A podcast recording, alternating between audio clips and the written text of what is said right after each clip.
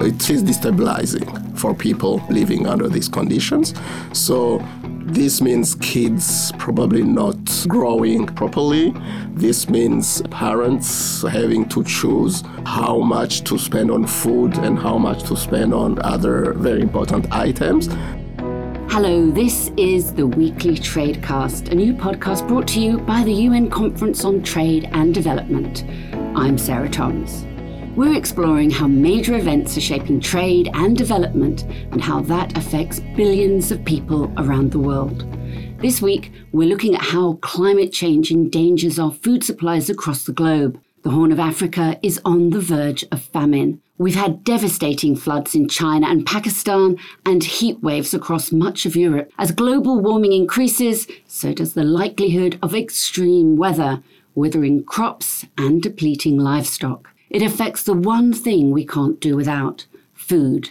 And the problems will only get worse unless we really tackle carbon emissions. The UN says the combined effects of climate change, conflict, and poverty could drive up food prices by an extra 8.5% by 2027. It also warns that many millions of people are already facing acute food insecurity. Joining me now is Janvier Nkurunziza, an economist at UNCTAD with three decades of experience trying to help developing countries benefit more from international trade. He's also a keen jogger and for the last 15 years has always climbed the stairs to reach his office on the ninth floor. Well, that's quite a climb, Janvier.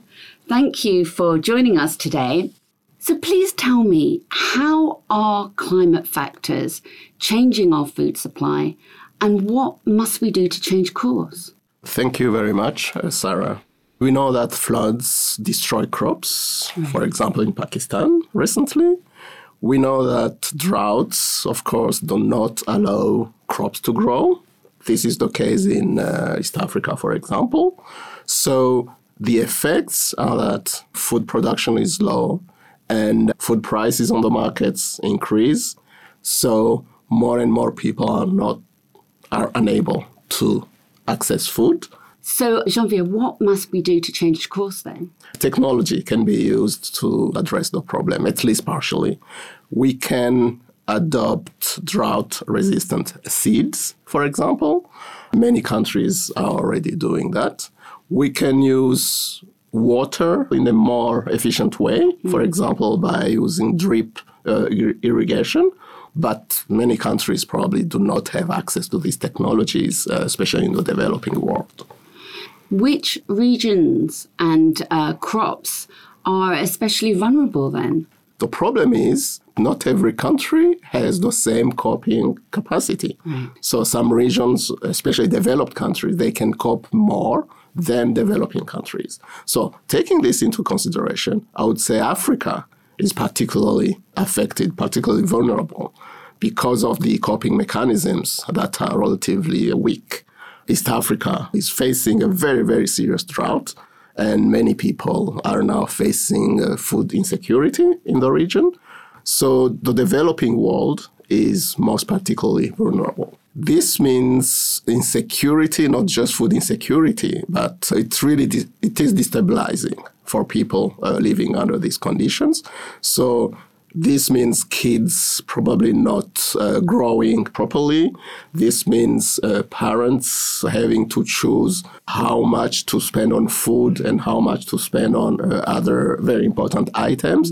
So it's really very difficult now to cope with this, especially again when you don't have ample coping mechanisms at your disposal. So this is one element really that shows how development is segregating basically countries or people, dividing. It's a dividing uh, kind of line between those who can cope and those who cannot cope. We see many people have established the link between uh, migration and droughts or weather uh, related events. So, and moving means you leave behind your uh, culture, you leave behind your goods, everything. So, these are dramatic events that really are causing uh, instability across the world.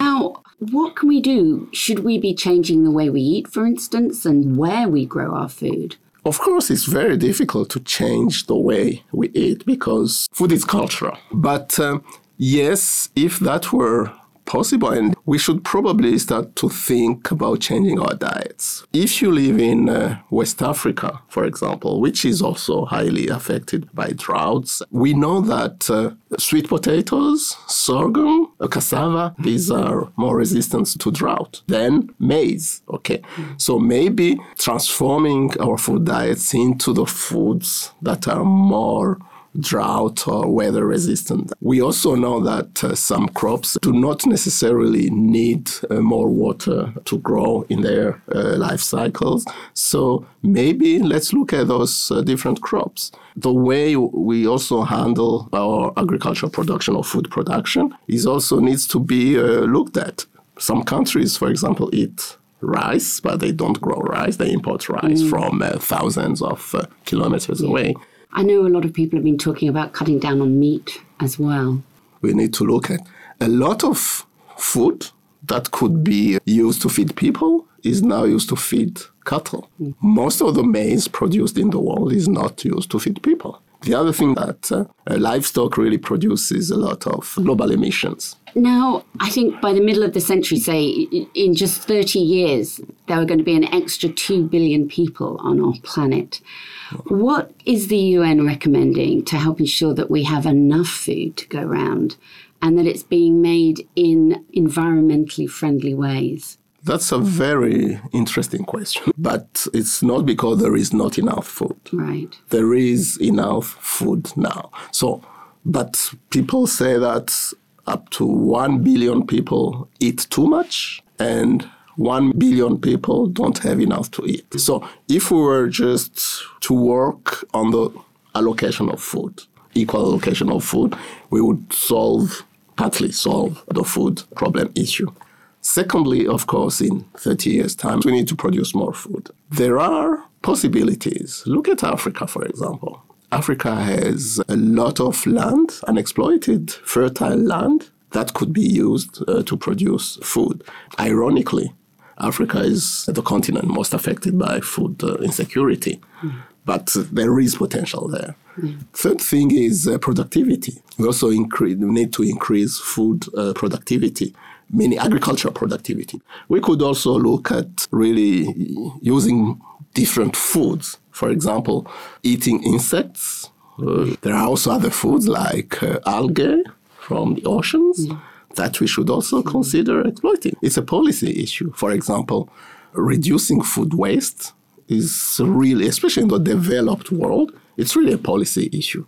It's also an industry issue. It's a finance issue. Many countries, especially the poor countries, do not probably have the right financial resources to feed their people. I think the UN, as an international organization, has a responsibility to inform to raise awareness. It's also the work of every single leader in, in our countries to achieve food security. It's a collective effort that is really needed to reach a solution. Well, thank you so much, Janvier Nkurunziza, for joining me today and being this week's guest.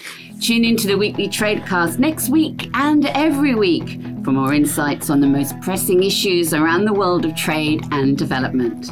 There's even more on our website, unctad.org. I'm Sarah Toms in Geneva. Goodbye for now.